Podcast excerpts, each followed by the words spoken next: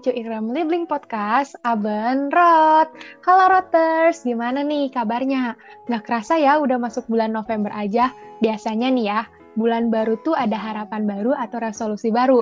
Semoga apapun yang Roters harapkan terjadi di bulan ini bisa terwujud ya. Amin.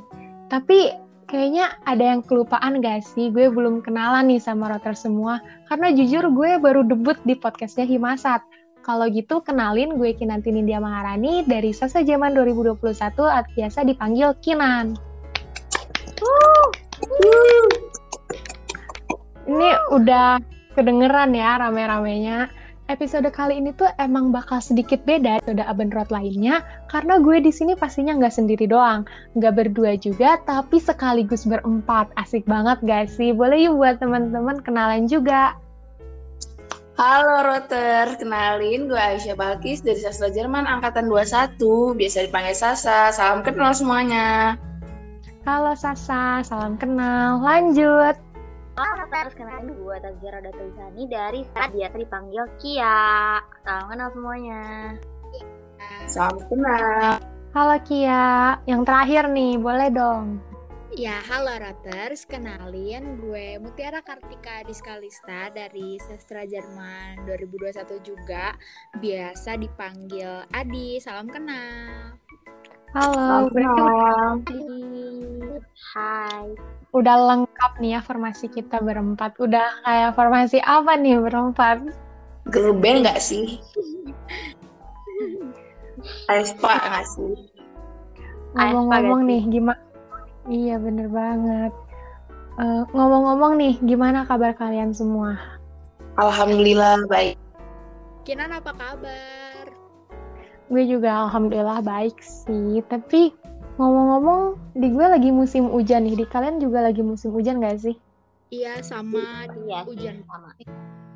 Iya hujan mulu nih. Biasanya musim hujan tuh musim rentan penyakit. Jadi buat roter semua juga selalu jaga kesehatan, oke? Okay? Oke. Iya bener banget, oke. Tadi udah kenalan, udah nanya kabar juga. Sekarang gue penasaran sama kesibukan kalian semua. Boleh dong diceritain lagi pada sibuk apa? Biasa sih, kita tahu lagi sibuk kuliah ya. Terus kan baru beres UTS. Terus beberapa minggu yang lalu nih kita baru beres mabim guys. Terus sekarang ini nih setelah kemarin abis ngeliat acara mabim yang super duper keren, sekarang kita berempat ini lagi jadi HIMASAT MUDA. Aduh, apa sih ini? HIMASAT MUDA ini apa sih sebenarnya nih? Nih, jadi Himasat Muda ini adalah program magang yang diperuntukkan kepada mahasiswa baru, yaitu Angkatan 2021 di Sastra Jerman Unpad. Wow, seru banget gak sih? Alhamdulillah nih kita keterima jadi staf magang di Himasat Muda. Jadi kita tuh bisa dapat pengalaman baru pastinya dengan diterima magang di Himasat Muda ini. Iya benar banget. Kita kan beruntung banget nih kita orang-orang terpilih keterima di Himasat Muda ya. Ngomong-ngomong nih ya, di Himasat tuh kan banyak banget departemen atau divisinya gitu. Kita tuh dari divisi apa sih? Kok aku tiba-tiba lupa? Nah kita ini dari paling keren, paling luar biasa, amazing, wonderful. Apalagi kalau bukan divisi humas. Kita nih dari staf magang di divisi humas ya, yang banyak banget nih proker-prokernya seru-seru. Yang humas ini punya banyak banget proker yang keren banget. Salah satunya podcast ini. Podcast ini juga merupakan salah satu proker dan masih berjalan di divisi humas. Nah, ngomong-ngomong Mas dan Himasat dan lain-lain ya. Kita habis mabim ya. Kalian masih pada rasa nggak sih esensi mabim kemarin, karena saking kerennya nih kakak-kakak membuat acara mabim kemarin. Seru banget sih. Kita jadi kayak belajar banyak hal baru, dapat insight-insight baru juga. Terus kenal-kenal sama kakak tingkat dan teman angkatan kita juga sih pastinya. Nah, benar banget. Ngomong-ngomong soal Mabim, pada masih inget gak sih kelompok Mabim kita kemarin? Kan ada 5 tuh, yang pertama ada Gotthold Elessing, yang kedua ada Friedrich Schiller, yang ketiga ada Anna Zegers, yang keempat Thomas Mann, dan yang kelima ada The Brothers Grimm. Kalau kalian waktu Mabim kelompok apa nih? Gue kelompok 5 di Brothers Grimm. Kita sekelompok gak sih, Nan? Oh iya, kita sekelompok ya, kelompok 5 di Brothers Grimm itu kelompok yang asik banget gak sih, Dis? Iya, bener banget. Pokoknya paling keren deh, asik banget. Kalau Kia nih, coba Kia dari kelompok mana, gue penasaran. Dari kelompok yang gak jauh, kece. Gue dari kelompok Tushila. Lo kelompok mana? Kalau gue sih dari kelompok Anna Zegers. Kelompok paling the best, the best of the best di Mabim Gute 2021. Keren banget sih, wow, pasti. Wow, keren banget, nggak? Mantap. Keren. Lengkap banget ya. Berarti kelompok kita nih kayak bisa dibilang hampir beda-beda semua lah ya. Coba ceritain sedikit dong tentang kelompok kalian. Sebenarnya nama-nama yang dijadiin nama kelompok ini tuh siapa sih? Lo nih yang mau duluan. Apa kita mau gambreng aja nih kita di sini. Agaknya ribet ya. Gue dulu aja deh dari kelompok Friedrich Schiller atau Johann Christoph Friedrich von Schiller. Merupakan seorang penyair. Iya, sejarawan juga iya, dan juga dramatis dari Jerman. Friedrich Schiller ini banyak melahirkan karya-karya yang hebat banget yang gak bisa gue sebutin satu-satu kok. Yang bakal gue sebutin ini ada diantaranya itu ada drama The Robbers dan juga puisi Der Handschuh. Nah, kalau kelompok Losa, Anna Zegers itu siapa sih? Wih, Anna Zegers merupakan seorang penulis terkenal atas karyanya dalam menggambarkan pengalaman moral dalam Perang Dunia Kedua. Ternyata nama Anna Zegers ini nama samaran loh. Diambil dari pelukis Belanda di zaman Renaissance, Hercules Peterson Zegers atau Zegers. Ia terlahir dengan nama asli Nettie Reiling di Mainz pada tahun 1900. Salah satu novel yang terkenal, Die Gefährten, merupakan buku yang mengingatkan akan bahaya segala sesuatu yang diajarkan fasisme. Dan sebab karyanya itu beliau ditangkap oleh Gestapo. Sebenarnya masih banyak nih karya-karya Anna Zegers yang terkenal. Tapi kalau kita ceritain semua, bisa sampai 2 hari, 2 malam nggak sih nih podcast nggak kelar-kelar. Iya, Kinan sama Adis sekelompok kan, ayo dong ceritain dong tentang The Brothers Grimm. Jadi The Brothers Grimm atau Grimm bersaudara merupakan kakak beradik yang bernama Jakob dan Wilhelm Karl Grimm. Mereka ini berdua seorang akademis yang berasal dari Jerman. Dia tuh masyhur karena menerbitkan kumpulan cerita rakyat dan dongeng serta hasil kerja mereka di bidang linguistik. Nah, terus hasil-hasil karyanya tuh ada Hansel und Gretel, Snow White, Rapunzel, Princess and the Frog, The Pied Piper of Hamelin, Cinderella, dan masih banyak lagi. Wah, banyak banget ya karya-karyanya di Brothers Grimm ini yang terkenal-terkenal. Semuanya hampir kita pernah nonton dan pernah kita tahu ya. Kayak dongeng pas kita kecil nggak sih ini sebenarnya? Bener banget. Nah, gue jadi penasaran nih. Dongeng favorit kalian pas kecil apa sih? Kasih tahu dong. Nih, kalau gue bingung sih ya dongeng kesukaan gue apa, karena gue tuh lebih suka nonton Barbie atau Barney gitu. Mungkin kalau ditanya dongeng suka apa, gue tuh suka Swan Lake ya, itu yang apa namanya angsa itu. Kalau Sasa apa, Sa? Kalau gue sih sukanya dongeng lokal ya, anaknya lokal pride banget. Kayak kalau gue sukanya Timun Mas. Kalau Kinan dongeng favoritnya apa nih? Gue tuh suka banget sama Cinderella sejujurnya. Kalau Kia nih, apa dong yang favoritnya? Gue jujur bingung banget kalau ditanya soal ini. Karena gue tuh bener-bener fans berat Disney movies. disebutkan di atas tuh bener-bener gue suka semua. Jadi gue agak bingung kalau disuruh milih salah satu. Tapi kalau sekarang salah satu sih kayaknya gue bakal jawab Snow White deh, karena menurut gue ceritanya tuh bener-bener magical banget. Terus juga ada perinya kan. Terus gue tuh yang paling suka ya itu sih, jalan ceritanya bener-bener luar biasa, bikin gue menghayal sejak kecil ya. Iya ya, kayaknya seru banget. Gue tuh pernah ya dengar kalau ternyata cerita Snow White yang asli tuh nggak sesuai sama apa yang ada di film-film gitu loh. Hah, serius? Mau cerita? Nah, kok gue nggak tahu sih. Ceritain dong. Iya, ceritain dong, penasaran banget nih.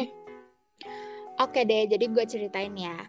Jadi gini, sebenarnya menarik nih karena ternyata cerita Snow White ini pertama kali ditulis oleh The Brothers Grimm. Nah, The Brothers Grimm ini kan memang suka nulis gitulah ya. Nah, pada tahun 1812 mereka menerbitkan koleksi buku yang berjudul Nursery and Household Tales, sebuah buku cerita rakyat yang awalnya ini memang nggak ditunjukkan buat anak-anak. Sebenarnya cerita awal ini mirip lah sama yang ada di film anak-anak sekarang. Mungkin ceritanya gimana ya, sedikit terada beda. Aku ulas lagi ya. Jadi ceritanya ini kan menceritakan tentang seorang putri kerajaan yang dibuang oleh ratu jahat atau ibu tirinya sendiri, karena ibu tirinya ini iri dengan kecantikan si putri salju. Tapi ternyata yang beda dengan versi aslinya ini adalah si Snow White ini ternyata baru berusia 7 tahun. Beda banget sama yang ada di film Disney, dia udah umur 14 tahun gitulah ya. Ceritanya ini bermula dengan iktikat jahat sang ratu meminta pemburu untuk membawa Snow White ke hutan untuk dimusnahkan dan membawanya lagi ke istana dalam keadaan tewas sebagai bukti. Tapi untungnya si pemburu ini masih bisa dibilang baik lah ya, dia nggak tega buat ngelakuin apa yang disuruh ratu, yang akhirnya si pemburu nyuruh Snow White untuk pergi dan bersembunyi. Dan akhirnya yang dibawa ke istana itu bukan jasad Snow White, tapi babi hutan yang ia musnahkan. Sejauh ini tuh ceritanya belum terlalu berbeda lah ya sama cerita yang ada di anak, cerita anak. Mungkin yang ada kejanggalan tuh di sini.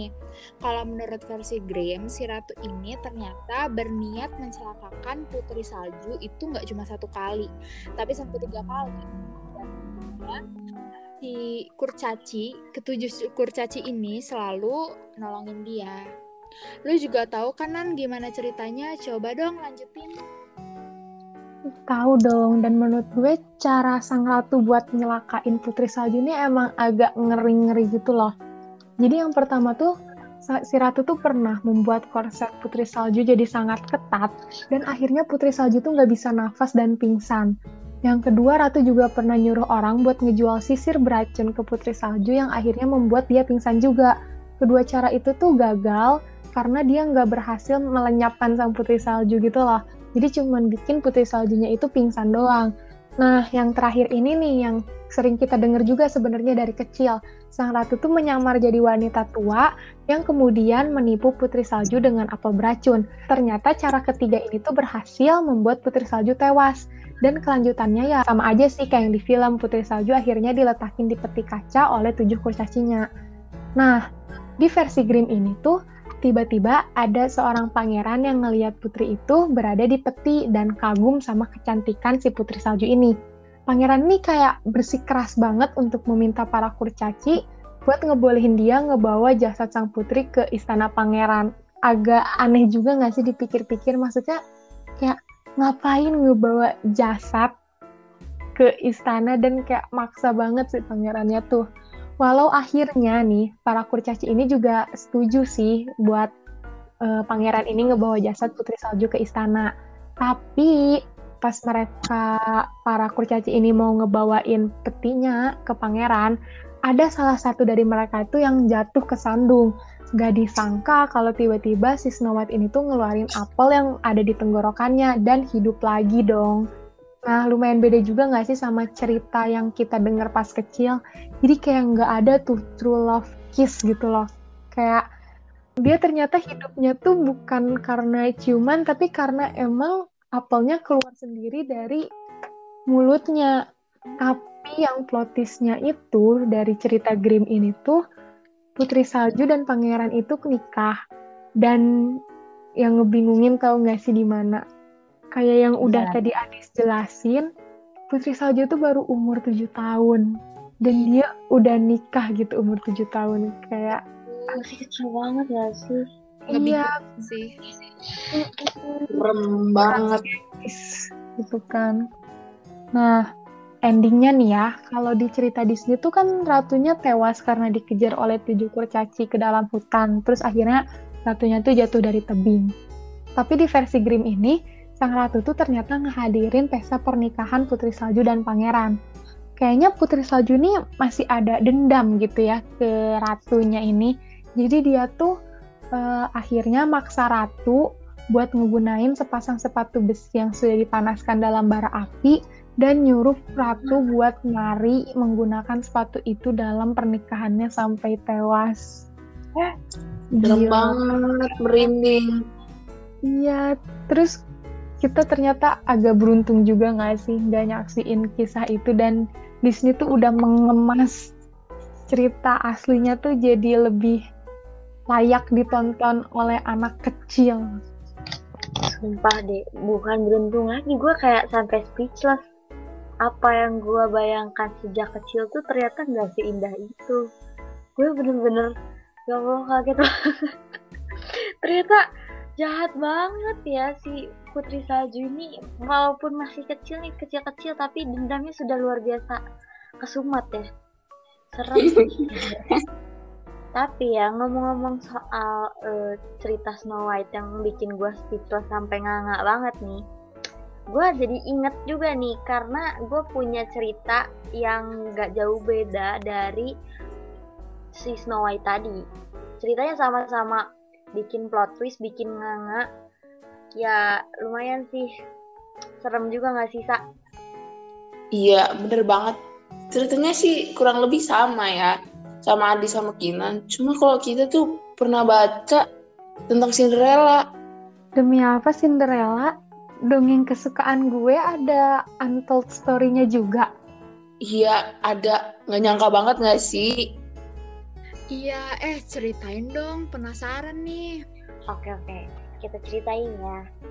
Jadi, sebenarnya katanya cerita asli Cinderella ini punya beberapa versi. Tapi yang paling terkenal itu versinya di Brothers Grimm. Jadi, kayak yang kita semua udah tahu, ibunya Cinderella itu meninggal dan makanya Cinderella itu jadi seorang piatu, sampai kemudian ayahnya ini mencoba untuk menikahi seorang janda yang sudah memiliki 2 orang putri. Nah, niat awal ayahnya tuh mau menikahi janda ini karena biar 2 putri dan ibu tirinya ini bisa jadi teman sekaligus penghibur Cinderella yang lagi berduka kan. Walaupun sebenarnya ayah ini udah tahu 2 anak tirinya ini benar-benar pemalas, benar-benar nggak punya sifat yang positif gitu ya. Ya pokoknya yang jelek-jelek gitu deh, kayak centil segala macem, narsistik, dan nggak mau ngerjain pekerjaan rumah. Jadi ya sama aja bohong gitu kan. Tapi mau gimana lagi, ayahnya ini udah jatuh cinta sama si jandanya ini karena cantik cerita gitu. Anak-anaknya juga lumayan cantik, cuma ya cantiknya emang beda dari Cinderella. Sebenarnya Cinderella juga kalah cantik dari mereka, apalagi mereka ini kan suka banget dandan, sedangkan Cinderella ini berkutatnya sama pekerjaan rumah. Makanya Cinderella ini punya julukan lain, yaitu Aschenputtel atau gadis abu. Kasian gak sih? Terus nih ya, kalau di cerita yang kita tahu kan ayahnya ini meninggal setelah nikah sama ibu tirinya ini kan. Tapi kalau di cerita aslinya itu ayahnya Cinderella nggak meninggal guys. Dia tahu, dia menyaksikan dan nggak marah ibu tiri dan dua anaknya ini karena menjadikan Cinderella sebagai pembantu di rumahnya. Parah nggak sih, kayak nutup mata aja gitu. Jadi ayahnya tuh mikir kalau Cinderella itu sebenarnya udah dewasa dan pasti bisa mengatasi hal-hal semacam ini. Padahal mah ya Cinderella juga manusia kali. Cinderella juga sebenarnya bukan orang yang ngeiya-iyain aja. Dia juga tersiksa dalam hatinya, tapi ya dia tetap kadang ngerjain, kadang enggak. Terus kalau di cerita aslinya tuh kita taunya yang ngebantu Cinderella itu kan tikus ya. Padahal Cinderella itu meliharanya bukan tikus tapi merpati. Dan merpatinya ini jinak dan suka ngebantuin Cinderella ngebersihin rumah, ngejemur pakaian, dan lain sebagainya. Pokoknya canggih nih merpati. Keren, gue pengen punya nih merpati kayak begini. Cinderella juga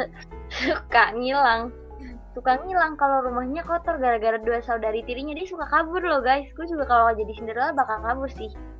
Tapi ya balik lagi dia ke rumah.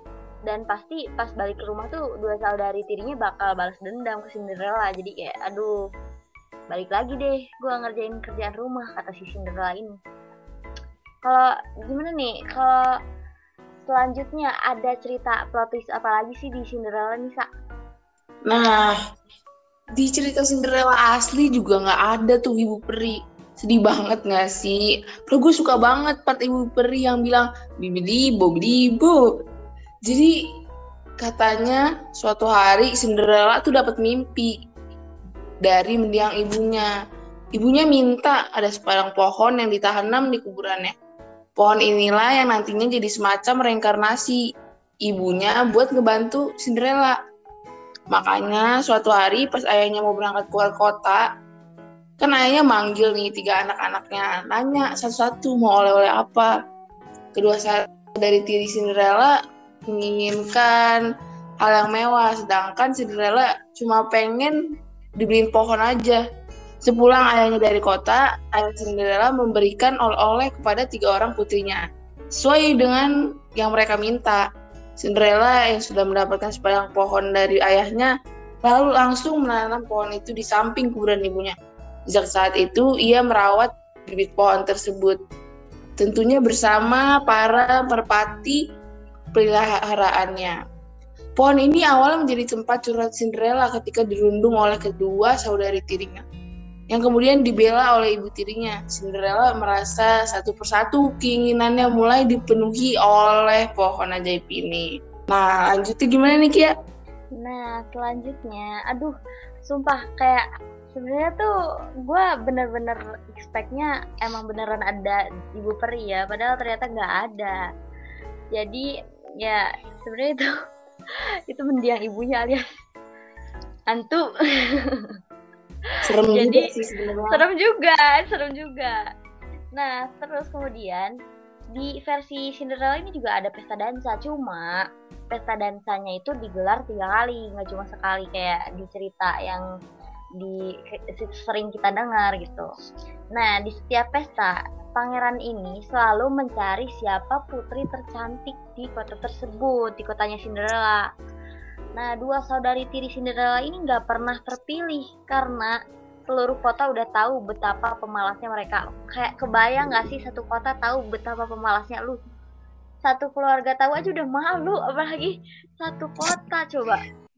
Makanya benar, dia nggak terima nih sama si pangeran ini, nggak lulus SBMPTN jadi pasangan pangeran. Nah, di Cinderella ini disiapkan gaun pesta oleh pohon ajaibnya yang which is adalah emaknya ya, ibunya.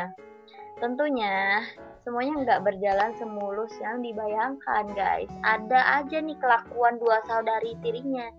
Si Cinderella ini dikurung dulu di rumahnya biar nggak ikut ke pesta dansa. Namun Cinderella ini semeriwing bisa menyelinap dan akhirnya pergi ke pohon ajaib. Pohon ajaib minta buat dibuatkan gaun gitu ya, dibikinin lah sama ibunya itu sampai akhirnya dia bisa pergi ke pesta dansa tersebut. Nah, tapi si gaun itu tuh nggak diberi secara cuma-cuma, jadi sama aja kayak sama aja peraturannya kayak sama ibu peri ya. Si pohon ini juga ngasih pesan ke Cinderella kalau dia itu harus pulang sebelum jam 12 malam atau gaunnya bakal menghilang. Bayangin gaunnya kalau menghilang kayak gimana guys, malu gue kalau jadi Cinderella ya. Nah di pesta pertama ini pangeran udah jatuh cinta sama Cinderella, tapi sayangnya karena dia harus pulang sebelum jam 12 malam, si Cinderella ini pulang sebelum pestanya berakhir. Nah, hilang tuh dari pandangan si pangeran. Di hari kedua, pangeran ini mempersiapkan cara untuk menangkap Cinderella karena udah jatuh cinta kan tuh. Menangkap nih bahasanya. Ia meminta prajuritnya untuk menyiapkan penanda semacam lumpur untuk mengetahui kemana jejak kaki Cinderella. Namun, cara ini gagal karena kaki itu ternyata mengarah ke kuburan. Lo bayangin, lo suka sama cewek tapi sejak kakinya ngarah ke kuburan. Ini cewek apa cewek apa bukan? Menurut gue sih mendingan pangeran run sekarang juga pangeran, jangan diterusin. Tapi si pangeran ini keras kepala, dia masih diterusin. Di hari ketiga, pangerannya ini meminta bantuan prajuritnya agar menyiapkan perekat berupa aspal. Tujuannya agar korban terjebak. Ini macam itu ya, kayak jebakan tikus atau jebakan lalat gitu ya. Jadi dia terjebak ke situ, gak bisa kemana-mana. Tentu saja Cinderella bersama para gadis lainnya terjebak di semen tersebut. Hanya saja Cinderella memilih meninggalkan sebelah sepatunya dan tetap melarikan diri. Karena kalau gak melarikan diri dia bisa-bisa malu di tempat ya, karena gaunnya hilang. Iya bener banget nih pangeran sebenarnya ya creepy banget gak sih? Creepy tapi effort gitu ya kak, gimana konsepnya? Iya bingung gitu. Terus nih akhirnya pangeran yang ditemenin sama prajuritnya bawa sepatu itu kemana-mana. Dia nyari pemilik sepatu tersebut, dia gak beda jauh sama cerita yang kita tahu. Cuman ibu tirinya Cinderella tuh nyari tahu ukuran sepatu yang dibawa pangeran, dan dia tahu kalau sepatu yang dicari itu sebelah kanan. Sayangnya ukurannya tuh nggak pas sama anak-anaknya. Bagian ngerinya sih di sini. Sekarang kita mulai bagian yang paling ngeri. Kemudian ibu tirinya motong jari kaki salah satu seorang putrinya biar sepatu itu muat. Sedangkan putrinya yang lain dipotong bagian tumitnya. Sehingga pas pangeran datang, keduanya bisa menggunakan sepatu kaca tersebut dengan pas. Kayak gimana ya? Serem banget ini. Cinderella keluar dari tempat persembunyiannya dan mengajukan diri untuk mencoba sepatu tersebut. Cinderella menunjukkan kakinya muat dengan sepatu tersebut. Cinderella juga membuktikan bahwa dia adalah pemiliknya dengan menunjukkan pasangan sepatu yang dibawa pangeran. Pangeran yang menemukan pemilik asli sepatu tersebut langsung melamar Cinderella. Cinderella diceritakan menerima lamaran pangeran, asalkan ia dapat menghukum mati ibu tirinya. Sedangkan kedua saudari tirinya menjadi buta setelah matanya dipatuk oleh puluhan burung merpati. Ih, serem banget gak sih? Gue jadi tercengang denger gini kan. Plot twist-nya kita gak tahu ya bakal ngarahnya kemana, bener-bener clueless aja gitu, terus kaget di akhir. Iya bener banget, gue jadi ngerasain yang lo rasain tadi lo Kia. Kan tadi yang Snow White itu cerita favorit lo, dan lo sampai kayak speechless banget, ternyata cerita Snow White yang asli itu tidak seindah yang kita denger pas kecil. Terus ini kan Cinderella cerita favorit gue pas kecil ya, terus gue juga jadi kayak ya Allah cerita favorit gue pas kecil gitu, ternyata begini aslinya. Iya itu aslinya nggak ada yang indah guys. Tapi sumpah sih gue kecewa banget yang nggak ada ibu perinya, karena favorit part gue di Cinderella tuh pas ibu perinya tuh nyanyi yang bibi dibu, ternyata itu nggak ada. Kayak oh my god, sedih banget. Sedih nggak ada ya. Ibu peri. Heartbreaking ya untuk kita para fans ibu peri. Bener banget. Berarti tuh ada seremnya, ada sedihnya juga ya, nggak ada ibu perinya yang benerannya. Nah, setelah kita udah dengerin nih beberapa teori yang dipercaya tentang cerita princess dari The Brother Grimm, kalian gimana nih perasaannya, tuh makin takut atau makin penasaran? Ternyata ya emang cerita princess ini tuh nggak seindah dan nggak sebaik itu loh, princess-princessnya ini. Genau Kak, bener banget. Kalau gue sih lebih ke penasaran ya, karena kan kita baru ngomonginnya dua nih, Snow White sama Cinderella. Kayaknya gue ntar mau cari-cari lagi deh kayak cerita princess yang lain tuh aslinya gimana gitu. Oh my god, jadi bahan overthinking baru nggak sih? Bener banget. Ternyata banyak ya cerita-cerita plot twist di balik yang awalnya kita mikir bahwa cerita itu adalah ya cerita yang luar biasa indah, magical gitu ya. Malah jadi cerita pembunuhan, malah cerita balas dendam. Astagfirullahaladzim. Gue jadi takut, tau gak sih kalau jadi anak kecil yang mendengar cerita semua itu. Iya, untungnya sama itu dibungkus juga ya tadi ceritanya, kayak udah diubah-ubah. Iya. Ya, jadi anak kecil label. Iya, jadi terima kasih ya Disney. Gak kerasa ya, kita udah lumayan lama nih nemenin roter semua. Semoga podcast yang kita bikin ini bisa nemenin kalian dimanapun dan kapanpun kalian berada. Bener banget, jangan lupa share episode terbaru ini ke teman, sahabat, keluarga, pacar, atau malah tetangga kalian nih. Biar mereka tuh tahu dan ikut ngedengerin. Kan asik nih ya kalau kalian sama-sama dengerin terus kayak jadi bisa ngebahas bareng-bareng kayak gitu. Bener banget. Asik gak tuh ngebahas beginian sama pacar? Kagak ada romantis-romantis ya, tapi gak apa-apa. Yang penting kan ada pembahasan ya. Betul. Jadi mikir bareng ya. Mungkin segitu aja dulu debut dari kita hari ini. Aduh, gue gak mau berpisah dengan roter semua sebenarnya. Sedih. Nah, sekarang. Jadi ya begitu aja dari kita. Gue Kiya. Gue Sasa. Gue Adis. Gue Kinan. Kita semua pamit undur diri. Danke für heute. Nantikan juga episode-episode terbaru dari Aben Rot. Tschüss.